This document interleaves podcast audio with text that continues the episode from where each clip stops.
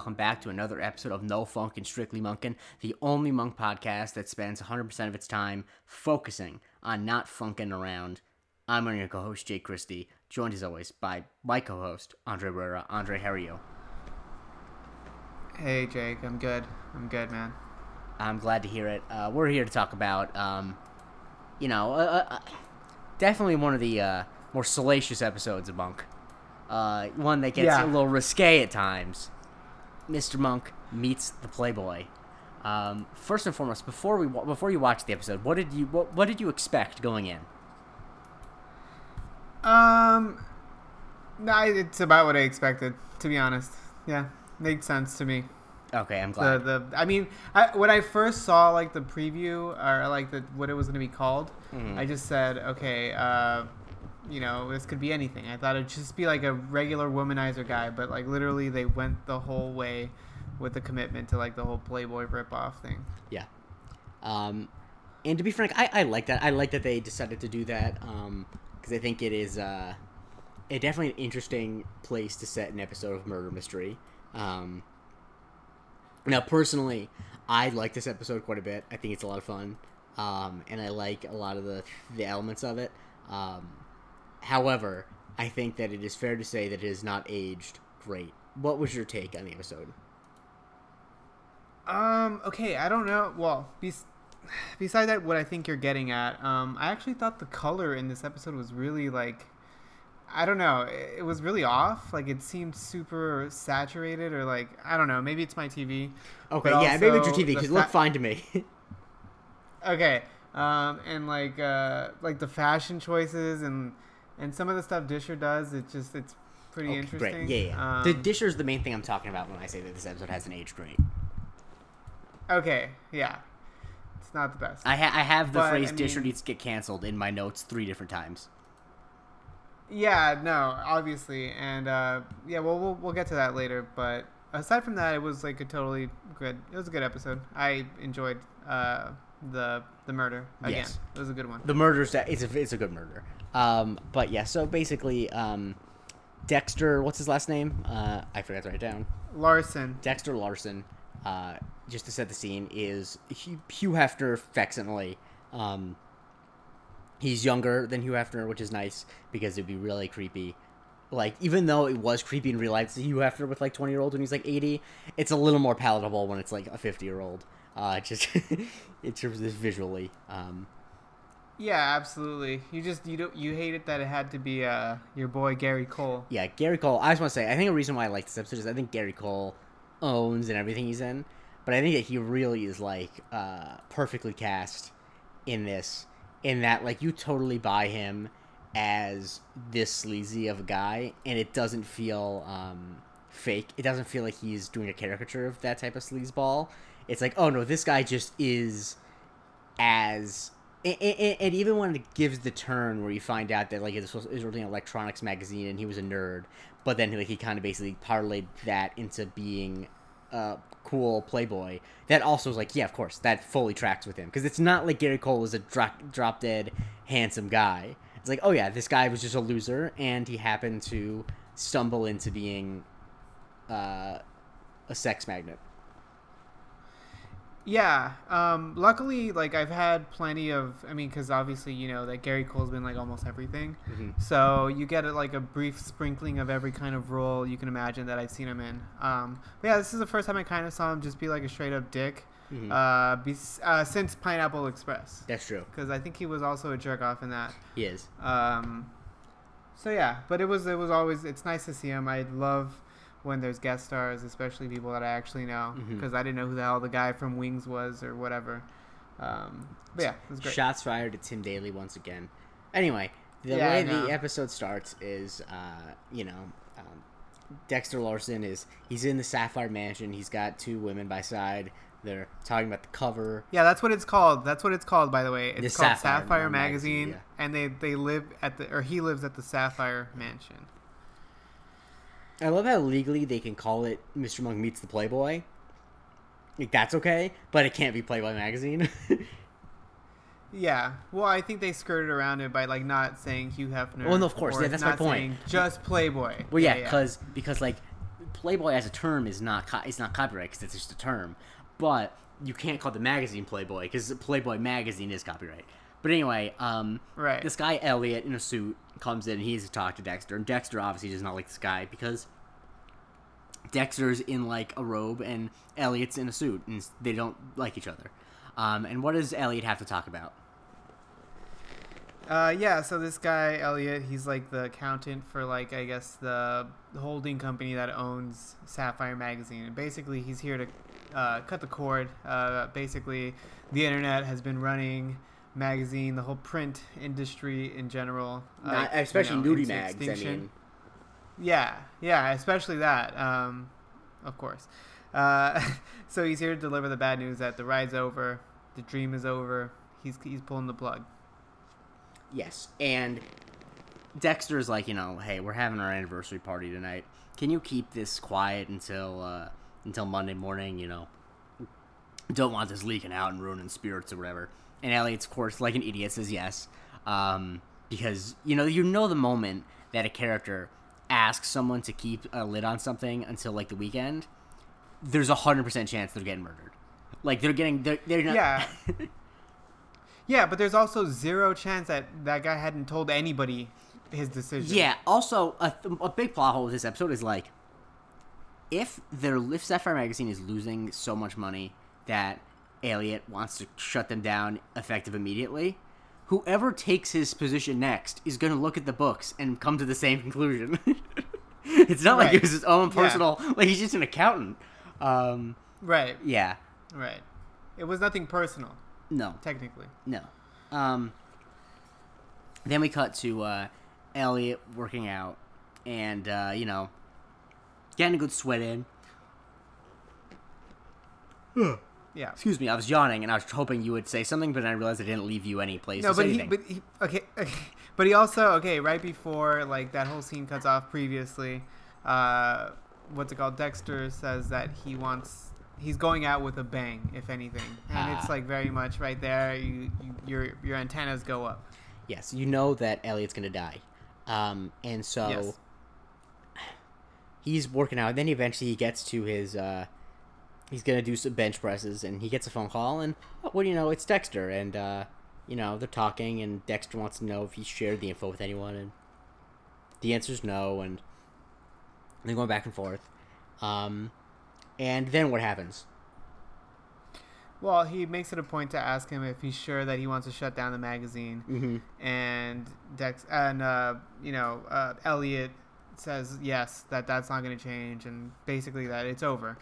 And is it, it? It's during the phone call, right? Yep. It, he doesn't hang up. No, he Yeah. didn't. So all of a sudden, like, yeah, he's like doing his bench presses while he's talking to him, and it ends up like I guess getting too heavy for him, and it like drives it at his like uh his windpipe and basically suffocates, crushes his throat, Mhm. So and he's dead. So knowing what the solution is, when I was watching it this time, I'm like, oh, that make it's pretty obvious that it's not just him dropping it. S when you were watching it, what did you think happened?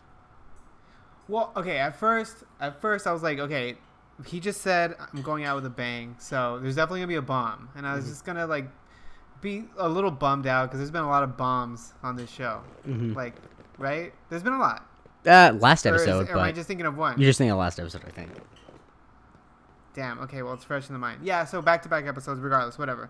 So, but like, there's like this weird noise that happens when, well, when the the barbell is like coming down on his neck. So I thought that there was like some weird way of somehow increasing the weight Mhm. on it through like I have no idea, but I don't know how physics works, so Yeah. I'm not gonna pretend. Um, but yeah, I, I aside from that, I, I didn't know. Um, later on, I kind of get the whole feeling about a magnet, Mhm. but um, it's not until later on. Yeah.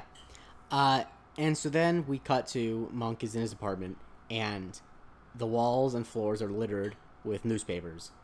Is Monk painting his walls? No, he's not. He's getting a haircut. Now he's Yeah, having an which must experience. be a horrible experience. Yeah, he's having an experience a lot of us has had during quarantine, where he's getting his haircut uh, by someone who's not a professional professional hairdresser, because apparently every Not time I. he goes to the barber, the it's closed, and um, he can't figure out why. He took a page out of Dr. Kroger's book. As soon as he sees him coming, they're ducking him. Yes, I can't imagine an experience more miserable than trying to cut Adrian Monk's hair. I could think of one that's similar, uh, like going to the tailor. Oh, right. That's true. Oh, basically, any person in the service industry who has to deal with Adrian Monk is having a miserable experience, I think it's fair to say. Ooh, ooh, or if you went to like a, I don't know which if you had those in Florida, but like those uh those mall candy shops, Sweet Factory, Mm-hmm. Those exist all over the place. Um, I don't know if I ever went those things one, where they weigh your candy. Right, yes.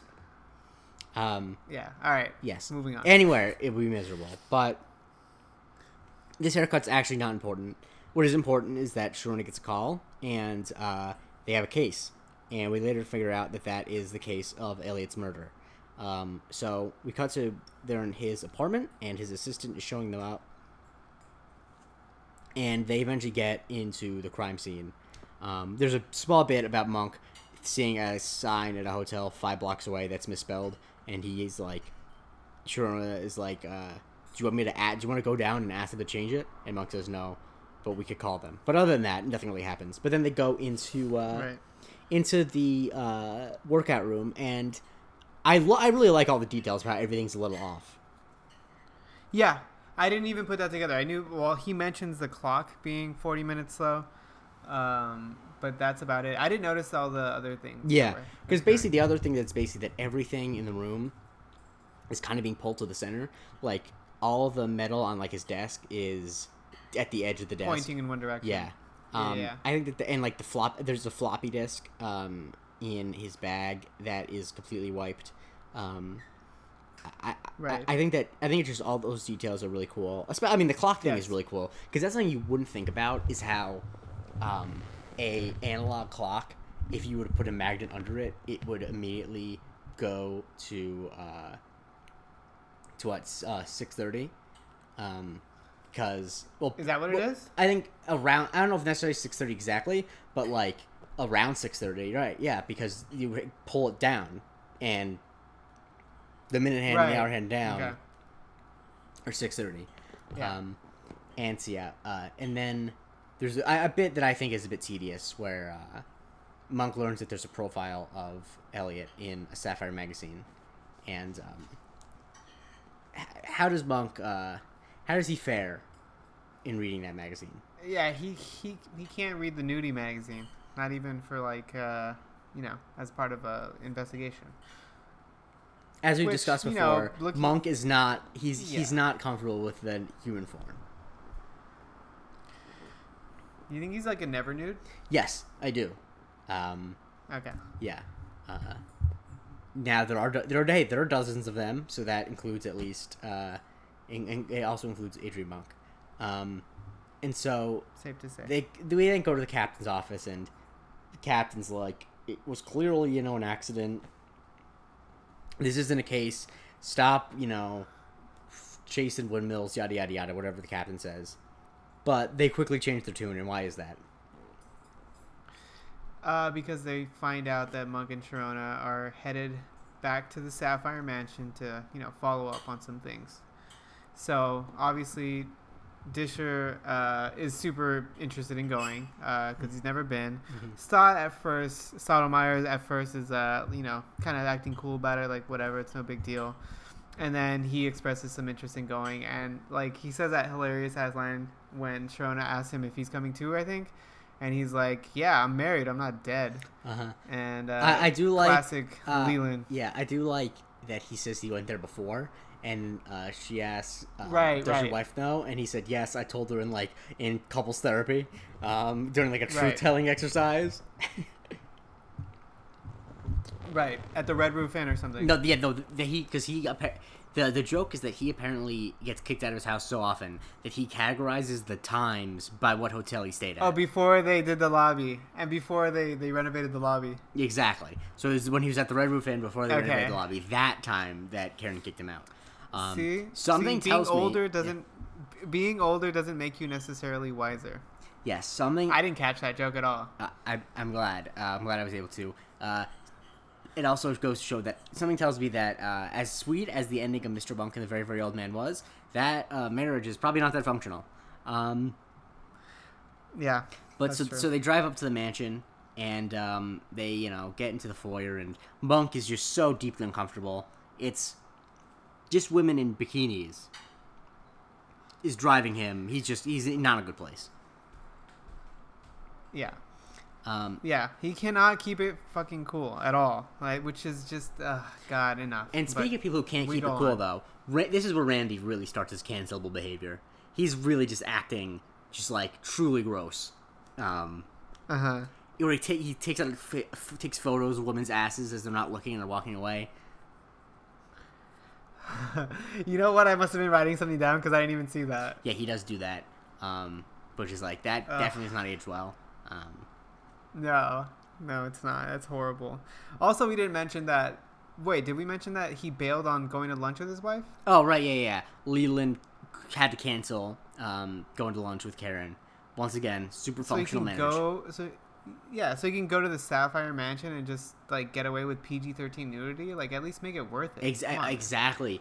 If you're going to abandon lunch with your wife, get fucked. No. Um, sorry. Um, so Dexter ends up rolling down, looking cool as ever. Eh, you know, the thing is, he's a slime ball, but anyone who comes into a room and immediately starts talking about how their cigars are from Cuba, like that's cool. Like it always is Right. that's cool. For sure. But also, uh, we forgot that right before that, Right. uh, Disher points out that uh, apparently that magazine, Sapphire Magazine, used to be an electronics magazine. yes. Uh, so, so basically, Dexter was a humongous dork before all of these, you know, things. Before he stripped away all the electronics, or yeah, all that stuff, and then just added chicks scantily clad and obviously more on the inside. Yeah, because basically the whole thing was that they re- they the business model really kicked out because he had like I think it was like Transistor Girl was um, a mascot that they had, where was a woman in a bikini holding up uh, electronics. Um, Right. which the thing is like that's not the story of how Playboy got started, but if you told me it was, I'd believe you. Like that is a pretty believable Yes. story of how uh, you know, um, you know, like hey, people forget Nintendo started out making uh, playing cards, so you know things change. Is that true? That is 100% true. Um, it's not okay. I'm not 100% sure about that, but I'm like 90% sure about it. Um, and so they asked Dexter uh, where he was um, on uh, on the night. Uh, I mean, uh, for during the for the morning of the murder, and he, of course, you already know where the answer's going to be. Where was he? Uh, he was in bed, being a total Mac Daddy and all that. I mean, I haven't heard the phrase Mac Daddy since Tiger Woods described himself as Mac Daddy Santa. Um, so I appreciate that. He did that. Oh, Google right now. Google Mac Dad Tiger Woods Mac Daddy Santa, and I'll keep talking. Um, well, now I don't want to do that. no, it's not bad. It's like not Tiger bad. Woods. It's not bad. Um, it's funny. Um, but uh, Okay. he, uh, so he, you know, he of course is like, I was with so and so. Wait, no, that was uh, that was Friday. I was with so and so. No, that was also Friday. So this guy's basically is like, I get so much ass. Y'all can't touch me. Um, and he's right on that count. Um, Yeah. did you just see Mac Daddy Santa, or are you sighing for another reason? No, I'm just sighing because he's doing that typical like, oh yeah, I don't know, I've lost track of like Yeah. his Wilt Chamberlain act. Yes. The difference in Will, for Wilt Chamberlain, obviously, is that Wilt Chamberlain didn't have to build a mansion in order to do it. He did it all natural. Um, I remember that uh, my fifth grade teacher told me a story where he said he was in an elevator with Wilt Chamberlain, and he kept looking up at him because this is my fifth grade teacher was a kid, and he said um, that his Wilt Chamberlain's hands were like full of something. He had like his hands like clenched, and he was holding something. And he Oh, Wilt Chamberlain said to my teacher, um, "Kid, I'd shake your hand, but my hands are full of quarters." So Oh, I thought it was gonna be like condoms Nope. or something. You just hold them onto quarters, which is a story. I don't know if Uh. that's true, but it's strange enough for it's like, why not? Um, but yeah, so Why would you make that up? I know. Yeah. So they go up to uh, Dexter's bedroom, which is very nice. It's not like Shaq's gigantic bed nice, but um, it's uh, right. and this is another place where Randy just needs to get canceled. Where Randy starts playing with Dexter's bed like he's four. Like, what is up? Yeah, yeah. I mean, you got to get those jokes out, I guess. Yes. Um, and basically, Monk is like, you know, so you're up here all morning. Um, you have an alibi. And he does. It was Amber. So they're getting Amber. Um, Right. uh, who is I think she was like Miss April or she was Miss something. She wasn't Miss March because I would have thought about that movie, but um, uh, but um, am I missing anything before Amber comes up? Um, or is, is that, does that happen next? I, I watched the episode yesterday. No, no, no, no. That's basically it. That's basically it. But uh, they just like mentioned detail. Well, basically, he's laying out his alibi. Yeah. He says something about like how they spent the night together, uh, the whole night, and they woke up to the sunrise. Well, no, she says Um, the sunrise, and then Monk is like, Right, whoa, whoa, to whoa, which- yeah. this window faces west. Um, Yeah, there's no way you could have seen that. And then you know that's when Dexter comes in and like tr- starts the cleaning it up, and then he mentions also that he found her earring, which is strange because Monk notices. Well, he doesn't say it then, but he he notices that her ears are not pierced. which I just want to say, seems like is- seems like really crazy to me. Yeah, I was gonna say it is strange for an adult woman, especially not to stereotype a woman who's like poses naked, like who's like a sex symbol, to not have Right, uh, right, right. pierced Exactly. ears. Like I don't know if I know any grown women who don't have pierced ears. Um, Yeah, no, I didn't want to like, I didn't want to like quite get there, but yeah, that makes sense now that I'm thinking about it. Like with just the whole like, uh, you know, Playboy or whatever. no, but I think just generally, kinda like. I, I just don't know eh, outside of yeah. that. I don't know anyone who have pierced ears, um, or at least at some point. So anyway, um, interesting stuff. Amber, uh, yeah, she doesn't have pierced ears, but also there's a great bit where Monk asks uh, about what, what what is what does Dexter have in his room um, that Monk inquires about. Oh yeah, he uh he has like uh he's freaking out because he has a mirror on the top of his bed. Well, he Or, has a mirror on the top of- ceiling. yeah, I guess on the ceiling. Yeah. Um, which I mean, come on, man. There's only one reason you need that. I know, Don't but be I, so I think naive. is I like how he asked the monk asked that and immediately Sharon's like, "Don't." Oh, no, I think it's like, I forget who says, "Don't ask." Um, yeah, and uh, you know, Monk wants to keep asking questions, but um, Dexter's like, you know, I have a tee time that I need to get to, and first Randy's like, I play golf, and Stottlemeyer, thank God, is a responsible adult, and is like, you're still on duty. What the hell are you doing? But right. Sharona, she's like, well, I mean, Monk's like, you know, he doesn't play golf, but Sharona does.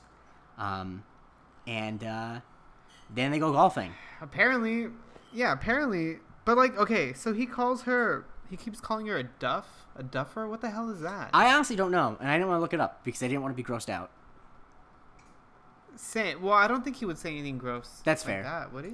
No, probably not. Uh, oh, oh wait, you mean monk? Sorry, I was yeah, right, right, right. Um, a duff. Yeah. I honestly don't know. I forget what it means.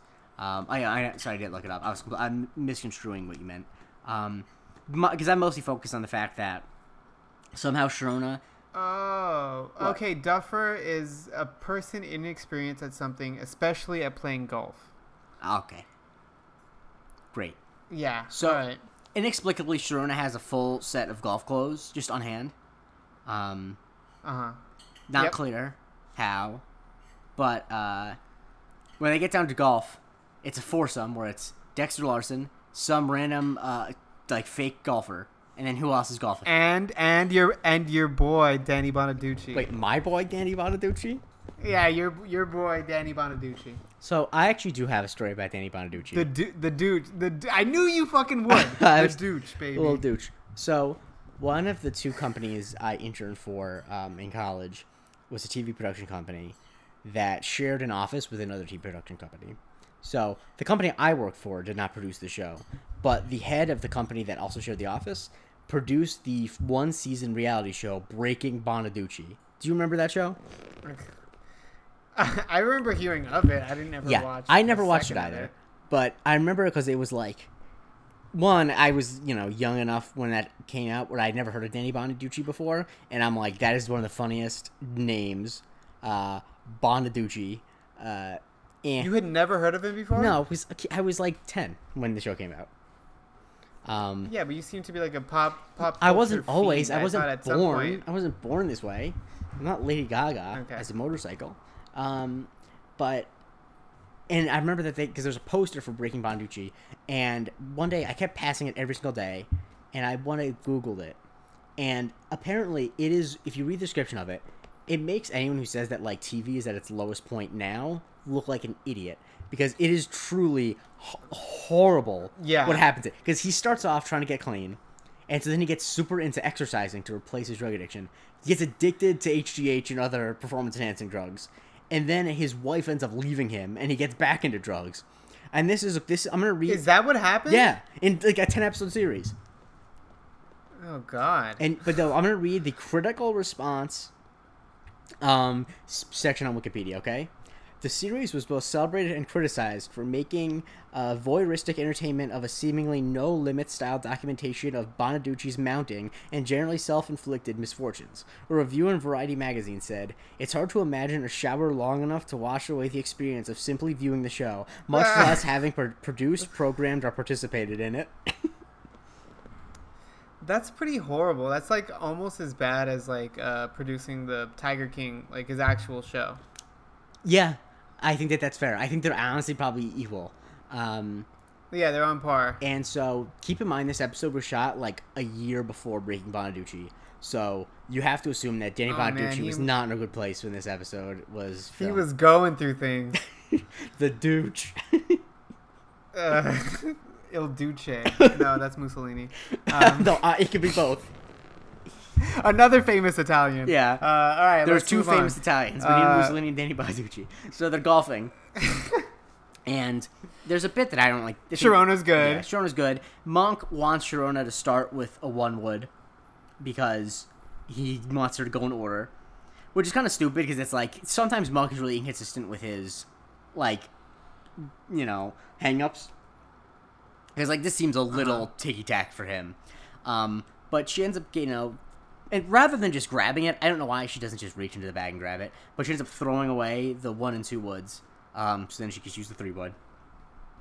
And then inexplicably, we jump to the 18th hole, and somehow Monk didn't have any problems for holes 2 through 17. What? Oh, well, because you know, because when we next the next scene we get to is when he's talking to Dexter on the green. That's the final hole. So somehow Monk, they, Oh man, I, I don't fucking know golf, so like I totally did not even catch there are 18 holes. Everyone knows that about golf. I mean, I fucking hate it though. Honestly, I can't stand golf. All right, sorry. All right, shouts to my guy Collin Morikawa, just won the PGA tournament. Great, guy, you know, well pulling for your next phenom. Um, words on my. I bet I bet on golf. I bet on I bet on golf this uh, like last weekend or something. The thing that he won. When the was that? PGA. That? was two weeks ago. Well, two weekends ago. Yeah, I bet on that and I fucking lost. You don't bet so on a sport you don't like. That's dumb. Um, Yeah, I know. It was a free contest. but anyway, uh, he's talking to Dexter, and he's basically he asks a question that really doesn't age well, where he asks like, "If you were in bed, why did you call him with your cell phone?" And it's like, now what else Yeah. would you use? Um, but I guess then he's like, "Why don't you use your landline?" Right. Yeah, exactly. Um, I thought it was crazy when I was watching it, but I'm like, oh, okay, yeah, that makes sense.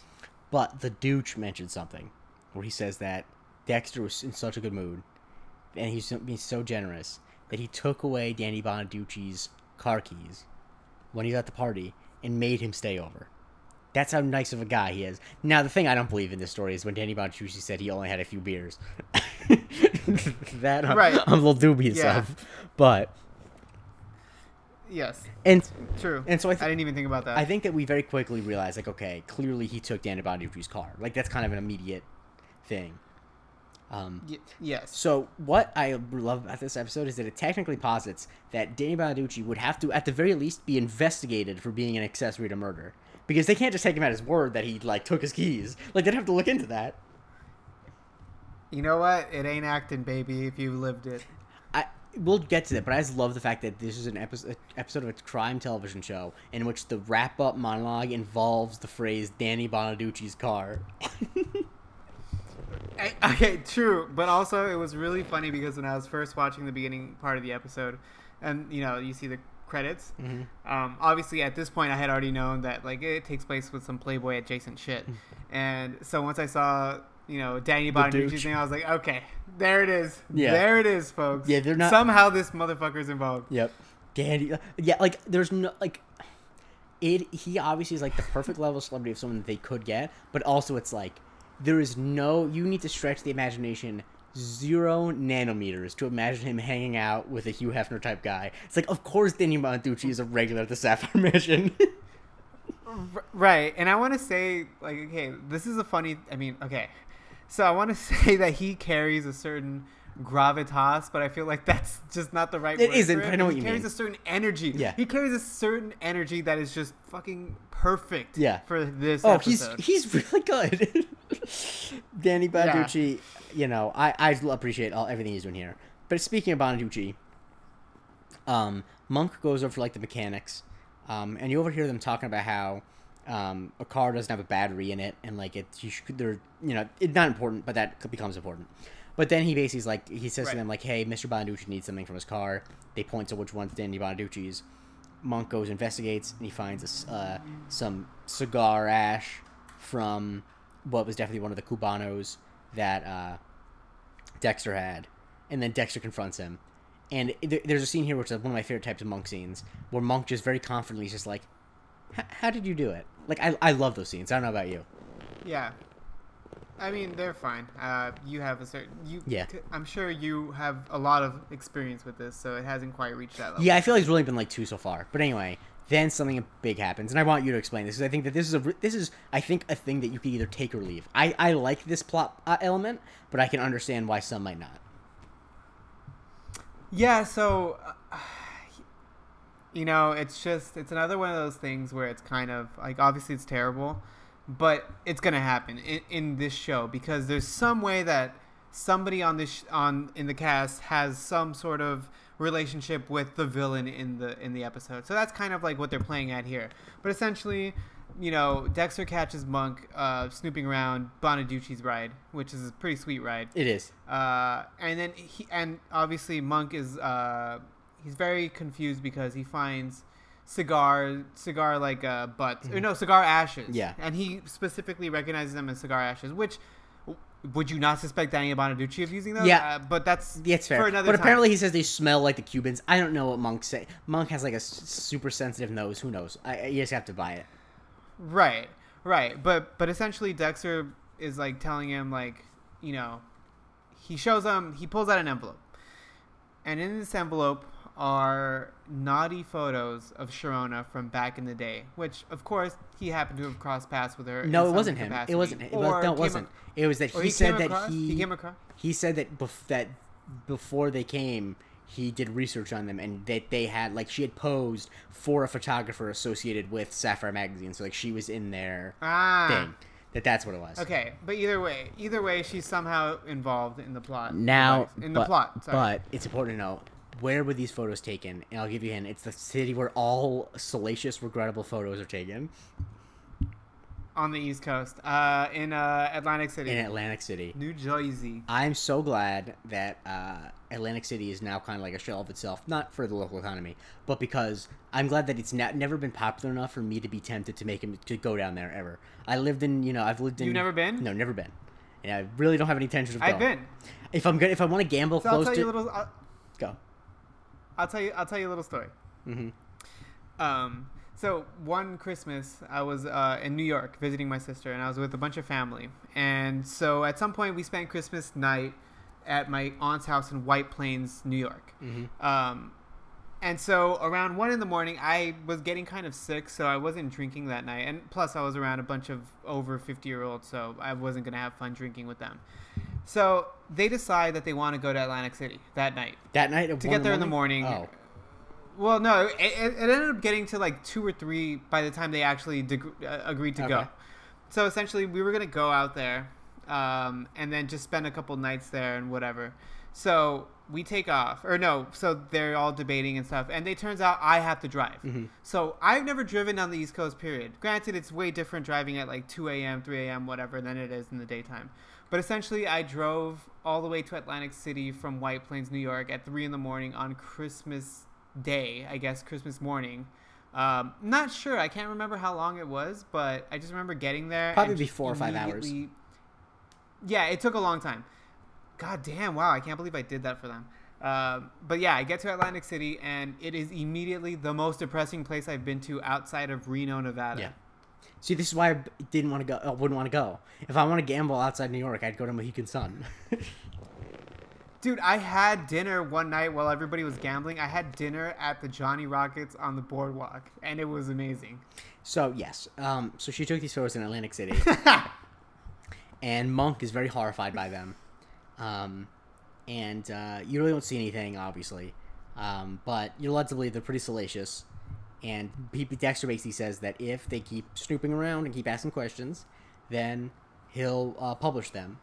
Which I was thinking it is kind of weird to imagine, like in just a ra- in a Playboy magazine, just seeing like and apropos of nothing, here's random photos of a woman from like 12 years ago that you've never seen before, Right, you'll never see again.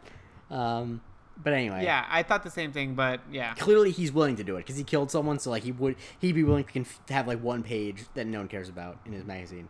Um, and so we then cut to uh, Stottlemeyer and Disher are interrogating Amber about her lies.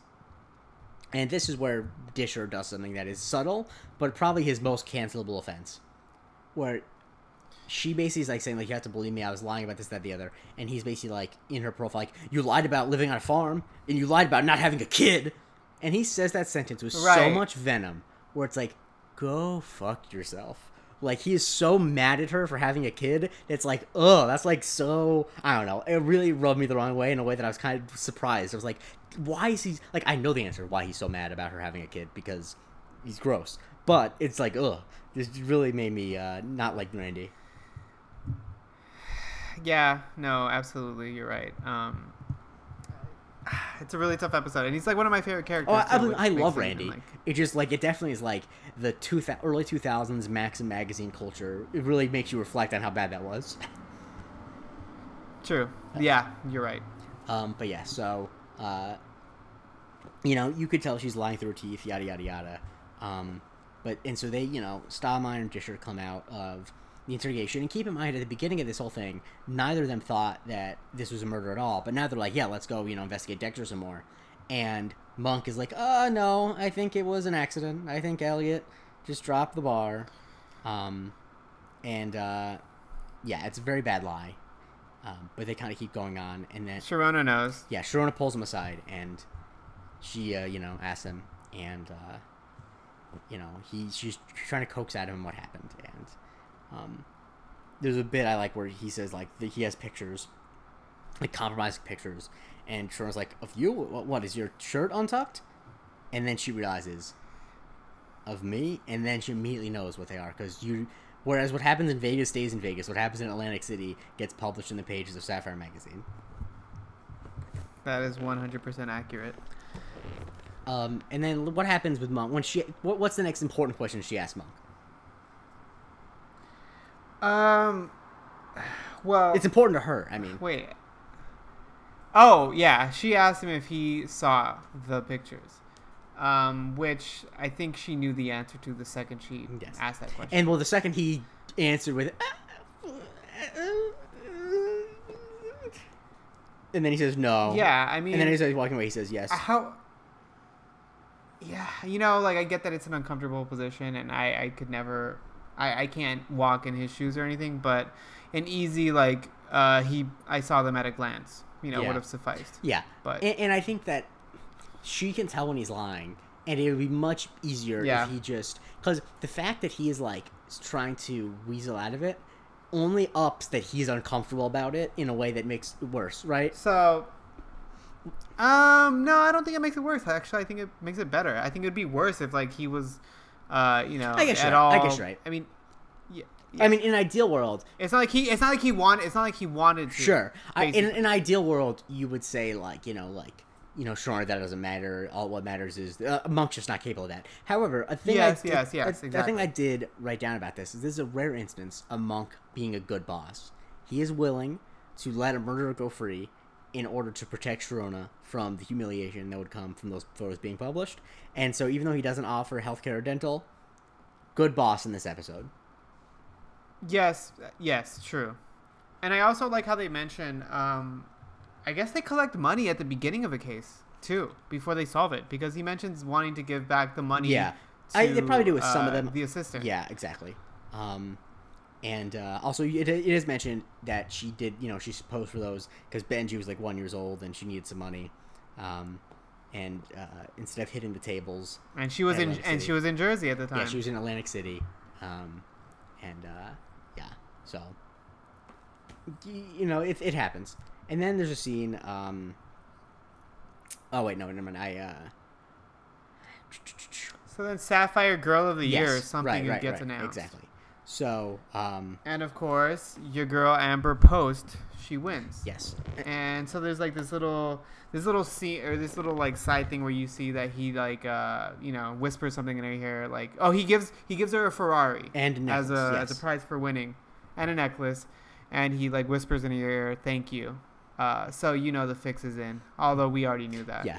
Um, and so then there's a scene that is just honestly, I don't know. Someone in the writers' room thought this was funny, where they Monk and Sharona come into the mansion because Sharona wants a piece of Dexter. She's pissed, and there's a guy who's doing a Yeah. weird dance, and they keep asking where Dexter is, and they're unsure if he's pointing because his dance involves pointing. I, I really don't know what the scene is about. um, I was into I was into the moves though. was I was into the it was good moves. Normally dancing. this Yeah, but it wasn't like like preying on like Monk being like a weirdo. No, anyone would be confused The guy it. was being weird. yeah. Right, which which I didn't mind. That's what I liked about that scene. That it wasn't like Monk being like a, a- you know Mhm. freaked out by it. He was more like just interested in what the Yeah. hell he was doing. So they end up splitting up, and um, Monk is, you know, walking by the pool. He's telling people no running, no diving, as he's wont to do. And then a woman asks, uh, "Can you take me home?" Um, which you know, like, I don't know if you've been on the internet in the past year. I mean, like three years, but recently, I think as he's gotten a beard, there's definitely been some thirst from women for Tony Shalhoub. I don't know if there was so much for in the Monk era, but you know, like I feel like if you if you're at the Sapphire Mansion, you see a guy in a suit, you probably assume he's important. So like, I really can't blame this woman for shooting her shot. You know, I saw some. I saw him in something recently. Oh, okay. No, I just well, I just watched it, but I watched that horrible movie. Well, it wasn't horrible. It was like a three out of five for me. But it's called like How Do You Know, and it's with like Paul Rudd, Reese Witherspoon, and Owen Wilson, where Owen Wilson plays like a relief pitcher on the Washington Nationals, Mhm. which is only like the eighth most ridiculous thing about that movie. It's the last movie but Jim Tony Brooks Shalhoub's made. in it. Oh damn, that's horrible. I'm sorry. No, he's not dead. Um, he's just not making movies anymore.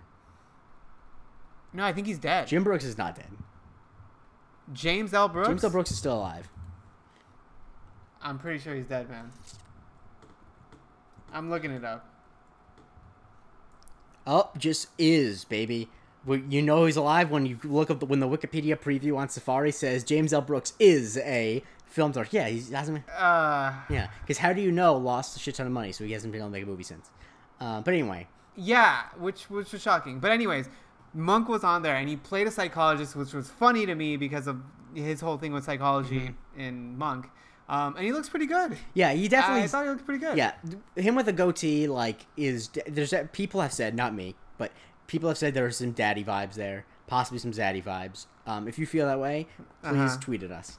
Um, but anyway, And Lebanese food is amazing. Yeah. Oh, that's a, without a doubt. Um, and so yeah, then Monk has this conversation, yada yada yada. Um, but then uh, um, was I gonna say that Sharona ends up meeting up with Amber, and she basically has a heart to heart with her.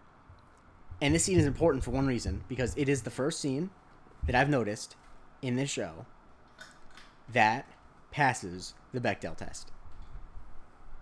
So, congratulations, Monk. Oh, nice. because they're talking about Okay. because you could say that this conversation is all about Dexter, but I would say it's not. That they're talking about like Sherman Basie's like you know don't make mistakes, you know that uh, like be the, be someone that your kid would be proud of, and her you know she has Amber has a daughter, so it's not a man that they're talking about. So boom, Bechdel test, great.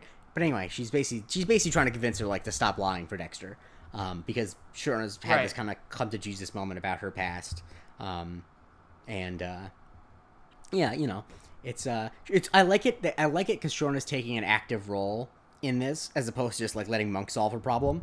Um, yeah. No, true. I hadn't thought of that. and then so Monk. So yeah. go. Yeah, so right after that, I guess we cut to like Monk finding some some woman playing the piano. hmm Uh, I believe her name is Noelle, It is Noel. right? And it, and so basically he kind of had, like has some game here. Like Yeah. he- he's like not bad at like picking up on her, which is very yeah, interesting. there's that. I don't know how. I, I don't know if it was intentional, but there definitely is some sexual tension between the two of them. Um, Yes, yes. uh, now I don't know if that's just because TV has trained me to see like because Monkey you know was a guy in her early fifties and she's in her early fifties. Like if you ever see uh, people around the same age meet each other on a TV show, you're always hit, like expecting that. But he definitely is. Um, you know he he's he's got game. Uh, and but they're talking and basically you learn that she was Sapphire Girl in like the eighties and Dexter's taking good care of her and you know got he got her an apartment and she was just in Europe like promoting the magazine um and uh yep. and you know they're talking and um he's She notices he still has his wedding ring. yeah and she he says he's not married and he says you know I can't take it off since she died and she asks when that was and he says 6 years ago and she does something which is And really she gives a look. Yeah, which has really annoyed me because she gives like a look like, "Oh, this guy's crazy." where it's like, if someone, especially the way he says it too, if someone said that, I would just feel so much empathy and sadness for them. Like I wouldn't be like, "You're a weirdo." I'd be like, "Oh my god, like that's so painful." Like even if I couldn't relate to that, it's like you would never. If if someone said, "I am not over my wife dying six years ago," you would never be like, "Look at this weirdo." Well, no, I. There might be a slight exception here. The fact of the matter is, is he's at the Sapphire That's true. Mansion. that's true. What? So that's the only thing that could possibly make it seem like okay, That is well, true. What the hell are you doing You're right. here? Yeah. Um, but anyway, uh, then um, Sharona's snooping around. She's has the snooping posture, you know, when someone's snooping around, and she goes into a basement, which looks like it's like a cave, which is cool. Dude, honestly, I was so bummed because I thought that they were gonna end up in like the grotto area of like the Playboy Mansion. You know, like that indoor like rock. hmm Do you know what I'm talking Yes. about? Have you seen Beverly Hills Cop 2? Mhm. Okay. Yeah, I thought they were gonna end up there, and it ends up being just like a working man, uh, like a what do you call it? A working table? Yeah, workbench. Um, A workbench. it's basically yeah, where he go, your where Dexter goes down to tinker because he's still into electronics. Um, and Yeah, but he has to hide it. He goes beneath the surface of the earth to do this, Mhm. which is sad. Yep. Whereas it's ex- I mean, it's kind of it's kind of funny that his public facing persona is a guy who looks at nudie mags all day, and he has to hide the fact that he it works with his hands and makes electronics. It's the exact opposite of a normal person. But anyway, she basically you know t- is talking to him, and she's not like begging or anything like that, and she's like threatening him, and he's like, you know, what are you gonna do? Like, piss off, like you can't threaten me, which is fair because he did just murder someone. So, um, Right. like it's kind of hard to threaten someone who just murdered someone because it's like, I don't know if you're willing to go through with your threats, but obviously I am. Yeah, I just like yeah, it didn't work out for Sharona in the end, but I mean, I don't see why it wouldn't have because the fact of the matter is, if you put him in jail, fuck it, like at least you put him in jail. Yes. Like, what's he gonna release it from beyond? Be like. From you almost said beyond the scenes? I j- don't you, you almost said beyond the grave. I also yeah, I almost. also yeah. hey El Chapo was you know uh, running his empire from prison. Gucci Mane released like six mixtapes in prison, so I think that you know you can do a lot from prison these days. Now, now that I think about it, how do we feel about the fact that Playboy Mansion's supposed to be in the Bay Area? Um, fine. Because I also get the impression that this magazine is not as successful as Playboy. Um, because Okay. so Playboy- like penthouse. what? Like yes, So like a penthouse. yes, or Hustler. Um, but uh, Okay. yeah, I, I, I, I think that it's fine, and I was like, yeah, I, it is what it is. Um, any, everything's got to be in the Bay Area for Monk.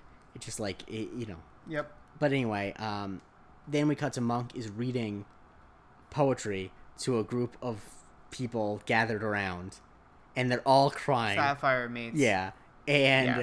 It's turns out that that's the last piece of poetry that Trudy wrote for him, and they're all like crying and super moved by it, which I like. I like how they're not like who is this weirdo that they're all actually really into it. Yeah, not only that, but they just like uh, they don't want to participate in the festivities. yeah, because someone comes in like, who wants to go in the pool? And it's like, I want to go home. Yeah. Yeah. and then there's a scene. So that was nice. Then there's a scene that annoys me more than anything else in this entire episode. What, ha- what happens? Really? No, wait. I'll explain why. But what, what happens next? Oh well, basically it cuts to like Sharona back at her apartment, and Benji's watching TV, and you could tell she needs to get it Stop. off We, her we, chest. we already gotten past the part that annoys me. What is Benji watching? Okay. Oh, what is he watching? He is watching a Popeye the Sailor Man cartoon from the 60s. Oh yeah. Benji is yeah. a 12 year old Okay. boy in 2003.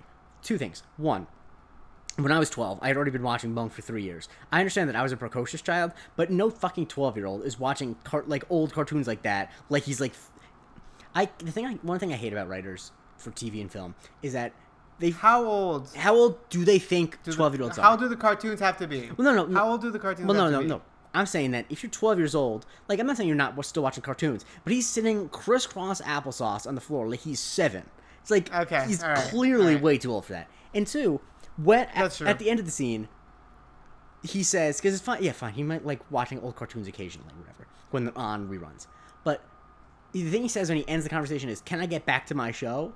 There's no he's calling a Popeye cartoon from the '60s. Oh, this is my show. I gotta get like bullshit. Like there's no like he's watching fucking Fairly Odd Parents or you know whatever whatever bullshit SpongeBob. Like I even if, if we're gonna grant that he watches cartoons and he's not me and weird and is watching CSI and Law and Order and Criminal Minds when he's 12, fine but he's definitely not watching Popeye the Sandman. That is so stupid. And it just go, the thing I, I hate that writers write children like they were when they were children because it's like you're 40 now. Kids have evolved.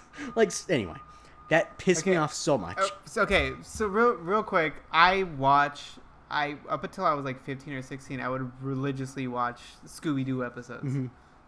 So I love Scooby Doo. So you are the counterexample to what I just said. So if anyone wants to get mad at me, keep in mind that the opposite perspective was shared. He's just not as loud, aggressive, and doesn't like to hear himself talk as much as I do. So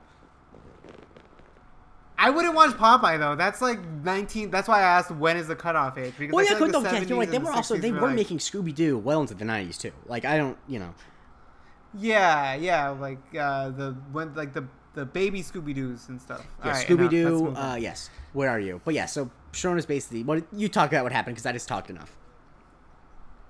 Yeah, so uh, she's she's she's gutted about having to tell him, but essentially she starts to like, kind of like you know feel herself. Oh God, this I can't even say this.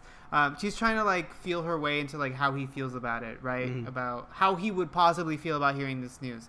So she's very vague at first and just explains like you know there's like mistakes that even mommies can make and what have you, and eventually she gets into brass tacks and she just lets him know like hey at some point in my life in order to make a better life for us i took some photos that you know cannot be shared with that shouldn't be shared with the world or whatever.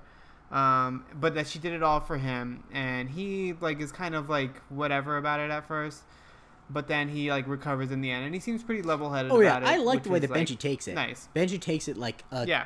unlike his behavior sitting crisscross applesauce watching all the cartoons, he at, behaves like a 12 year old in like that he has a mature response. yeah. Um, and also a thing that I was thinking because like Sharon was like people at school might be talking about it. It's like I was not privy to like the super cool kids sexual conversations in middle school, but people definitely were not. If someone's mom appeared in like a nudie mag, that would take like a few weeks to trickle into middle school. Like it would have to be like someone's older brother like had it, and it's like, hey, isn't that like your friend's mom? Like that would have to take a little bit. It wouldn't be like an immediate thing, like the day after the release. Like, yo, I just got the new Sapphire magazine.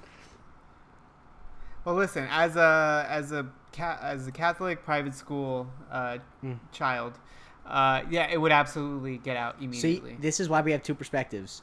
Um, yeah, it's weird because I feel like the fact that like Catholic school is more repressed means that like things like that are a bigger deal. Whereas like there was a teacher in my high school who taught like uh, rhythmic pole dancing classes on the side, and she was a teacher there for like I had her freshman year and senior year, and we didn't figure out about it until my senior year. So like that's what like it just like whereas I feel like in some other places that'd be like one she wouldn't even get hired. Um, but anyway, it's like some varsity blue shit. Anyway, yes, except it was like actual like b- based on the website that advertised it. Um, it was like above board, not sexual stuff. Obviously, it could be used as such, but like, Okay. um, but yeah, it is like Varsity Blues. God, I cannot believe that's a fucking Alright. movie. Jesus Christ! great, great movie. I love that. it's, a, movie it's a so really much. it is one of those movies that like is I, I don't like I think there's too much of an obsession with so bad it's good movies because Varsity Blues is not so bad it's good it's not good but it's also like great you know what I mean like it's a great movie to watch it's Yeah. enjoy that's why I'm No, it's I'm much more concerned about whether something is enjoyable to watch or whether or not it's good or bad like good or bad's whatever but is it enjoyable to watch Varsity Blues absolutely is Um, rest in peace to the guy who said. Listen, eh, rest in peace to the guy want- who played Billy I Bob. By the all- way, rest in peace to the guy who played Billy Bob. First. Yes. Rest in peace to Ving. Uh, sorry, now what's his name? Uh, not Ving Rhames. What am I thinking of? What's Angelina Jolie's dad? Jon Voight. He's still Jon alive. Voight. Rest in no. Rest in peace to his career. Oh, right, That right, guy- right, right, right. Yes. Good lord. Yeah. And Paul, I mean, Paul. Also, rest in peace to Paul Walker. Obviously, completely forgot he was in that movie. Um, Oh my god. No. Okay. But but but but Mm-hmm. but one more thing. Uh, I I don't think there's any movie that I enjoyed the most watching as an underage child than Varsity Blues. I mean, because I just love the Foo. I needed all my football to be like set to Foo Fighter songs. I mean, it is great. It's a great soundtrack, 100%. and then it, you know, there's a full like a five minute long topless dance scene in a high school movie. 1999 was a very, very, very different time. what a time! What a time to be alive. Um, Yeah. so anyway, uh, they then Monk and Sharona go back to the crime scene, and um, they're you know snooper and like Monk is really trying to figure it out. And it's important to know. I forgot to mention earlier- when Monk meets Noelle, she's playing um, what's it called, um, Für Elise, uh, right? Yeah. Right. Um, and they sh Monk ends up hearing that from underneath, from the floor below, um, Elliot's apartment. Which two things: one, if you're living in like a penthouse apartment, I would hope that the floors are thick enough where you can't just hear piano. That would suck if you paid all that money for a penthouse. And two, What? Yep. Für Elise is like the most popular song to play on piano. like it really could be anyone. No, obviously they go check, and sure enough, Noel lives down there. Um, and uh, what what does Monk discover when he's in Noel's apartment? Uh, he notices like some indentation marks on uh on the carpet. So the, he looks around. He tries to find like what could have caused that. Um, and he finds uh, a set like of la- uh, or a ladder, ladder. set. Is that what No, just call it's it? just a set? ladder. Yeah, just a a ladder. Okay. It's but it's Yeah. one of those like four Finds a thing ladder. ladders. Um, Yeah, so he like lines it up, and sure enough, it's like perfect as if somebody were holding something up Mhm. to the ceiling. yes. And that gets his Yep. and that gets it ticking, and that's immediately when I knew. All right, Yep. that's what it was. And Jesse Pinkman shouted from the heavens, "Magnets, bitch!" Um, I'm, s- you know, it's really great that the 21st century has produced, you know, some great movies, TV shows, but it has also produced two incredibly ubiquitous memes about magnets, both magnets, bitch, and magnets. How do they work? They're the two poles. One is person like being excited about magnets, and the other one is like, I don't understand magnets. Um, but people, What's magnets? yo, The second uh, thing. Insane Clown Posse had a song called Miracles, which was about like everyday miracles. Oh, is that the one that has like a bunch of existential shit? yeah, like, about like a miracle of life, yada yada yada. And um, one of the miracles is like magnets. How do they work? And then like either Shaggy Two Dope or Violent J, I'm not sure which one is which, says like, and don't give me a scientist. Those motherfuckers lie or something like that. But anyway, magnets. How do they work? Um, I'm basically a human knowyourmeme.com at this point. But they go confront Dex, and um, they use a gambit which I like, which is uh, earlier in the episode, Monk is fiddling with like a brass statue that uh, Dex has, and when they go, you know, meet him, the statue is on his dining room table, and uh, Dex is like, "Oh, let me get that," and he tries to get it, and he can't. And it's like, "Oh, you glued this down here?" And Monk is like, "No," and Monk picks it up and he puts it back down, and then Dex tries to get it and it doesn't work. And uh, yeah, what did you think about this gambit? Because I think it's it's very entertaining, but I have a thought about it after you're done. It is entertaining, but I didn't know you could turn on magnets like that. Oh, electromagnets, yes, you can. That's the difference between. That's what that's what separates Okay, an well electromagnet then- from a regular magnet. Actually, that's the whole. That's the thing. okay, that's those are my only Oh, thoughts. my thought is, it's really entertaining. In real life, they would never do this. They don't need to do this. This is purely just for spectacle. like it's not like this proves anything. Yeah, I know. Yeah, yeah. yeah. no, I just think it's Just funny to to, point out. like a fucking dick. I know. I just think it's funny to point out. Like they they went through all this effort just to like be like gotcha when they easily could just be like, hey, we found a big magnet. We know that you have a magnet. But speaking of Yeah, how he did it, um, how did he do it? Yeah, so as we all, I mean, uh, it's all been laid out during the episode, but essentially he obviously was pissed off that uh, the magazine was getting shut down. So he, uh, you know, he took Bonaduce's car The Duce, El Duce. because he couldn't take his. Yeah, he couldn't take. Yeah, he couldn't take uh, his own car. So he switched out. He took out the ba- and he needed a battery. So he used his. So that's why the car was missing a. Yeah, so he used the battery in his car. That's another reason why he had to take Bonaduce's car. Uh, so he went. Uh, drove over to I guess that girl's place. She was out of town. She was in Europe. Mm. That that's like the whole that's the whole point of hearing about her apartment Mm-hmm. and her being in Europe because he sent her whatever. And so as soon as like you know he gave him the last chance, like hey, are you sure you still want to do this? Yeah, he was still sure. All right, well you're gonna die now. So at that point, turn on the magnet. Uh, or he put up the ladder. He held up the magnet to the ceiling, and the magnet, you know, obviously was pulling down, and it crushed his larynx, and bam, he's dead. I think And that's it. just from a purely describing in one sentence perspective, using an electromagnet from the floor below to choke someone with a barbell is one of the coolest ways someone's ever been murdered on television. It is Yeah. unreal. like, Yeah, no, I was. I trust me, it was really good. It's uh, Yeah. it's obviously top three murders so far. yeah, it's opinion. shouts to Dex for having that ingenuity. Um, uh, but you know, he really. I think the the fact that the magnet didn't just drag down the uh, the barbell was a big problem. Because I mean, excuse me, just the bar was a big problem because that you know that monk knew. But anyway, um, then there's a nice scene at the end, which is also not that nice, where Disher comes to Sharona and is like, "Hey, we found these," you know, yeah. um, and no one's gonna see them. And he does something very sweet. What does he do?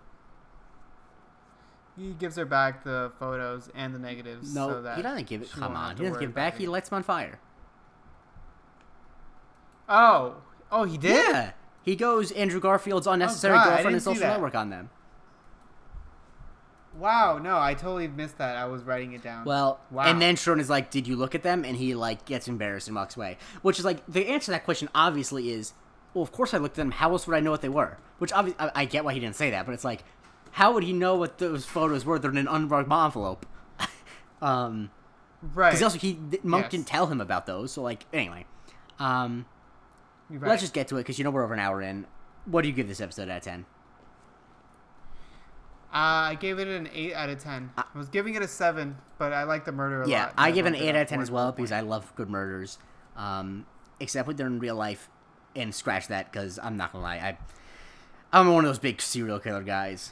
Uh, I wish I wasn't, but like you know, a good serial killer story like can't beat. Well, it sounds like you're in for good fun next week. Mm, yes, I'm glad you said that, but we'll get to it because I first this is not the part of the show where I say what the name of the episode is. Uh, this is the part where I, I know, say I know, I'm I kidding. know. But you said it right now, so I had to say I know. it. Uh, this is uh, follow the show at Strictly Monk and follow me at the Jake Christie. Where can people follow you? At Andre Barrera. But more important than all that, I'm gonna skip to all the stuff about sharing the show. You you know, if you haven't shared the show yet, you're not gonna do it. Fine. If personally, I could live with myself if I did that, but fine. If if that's the way that you are, it's fine.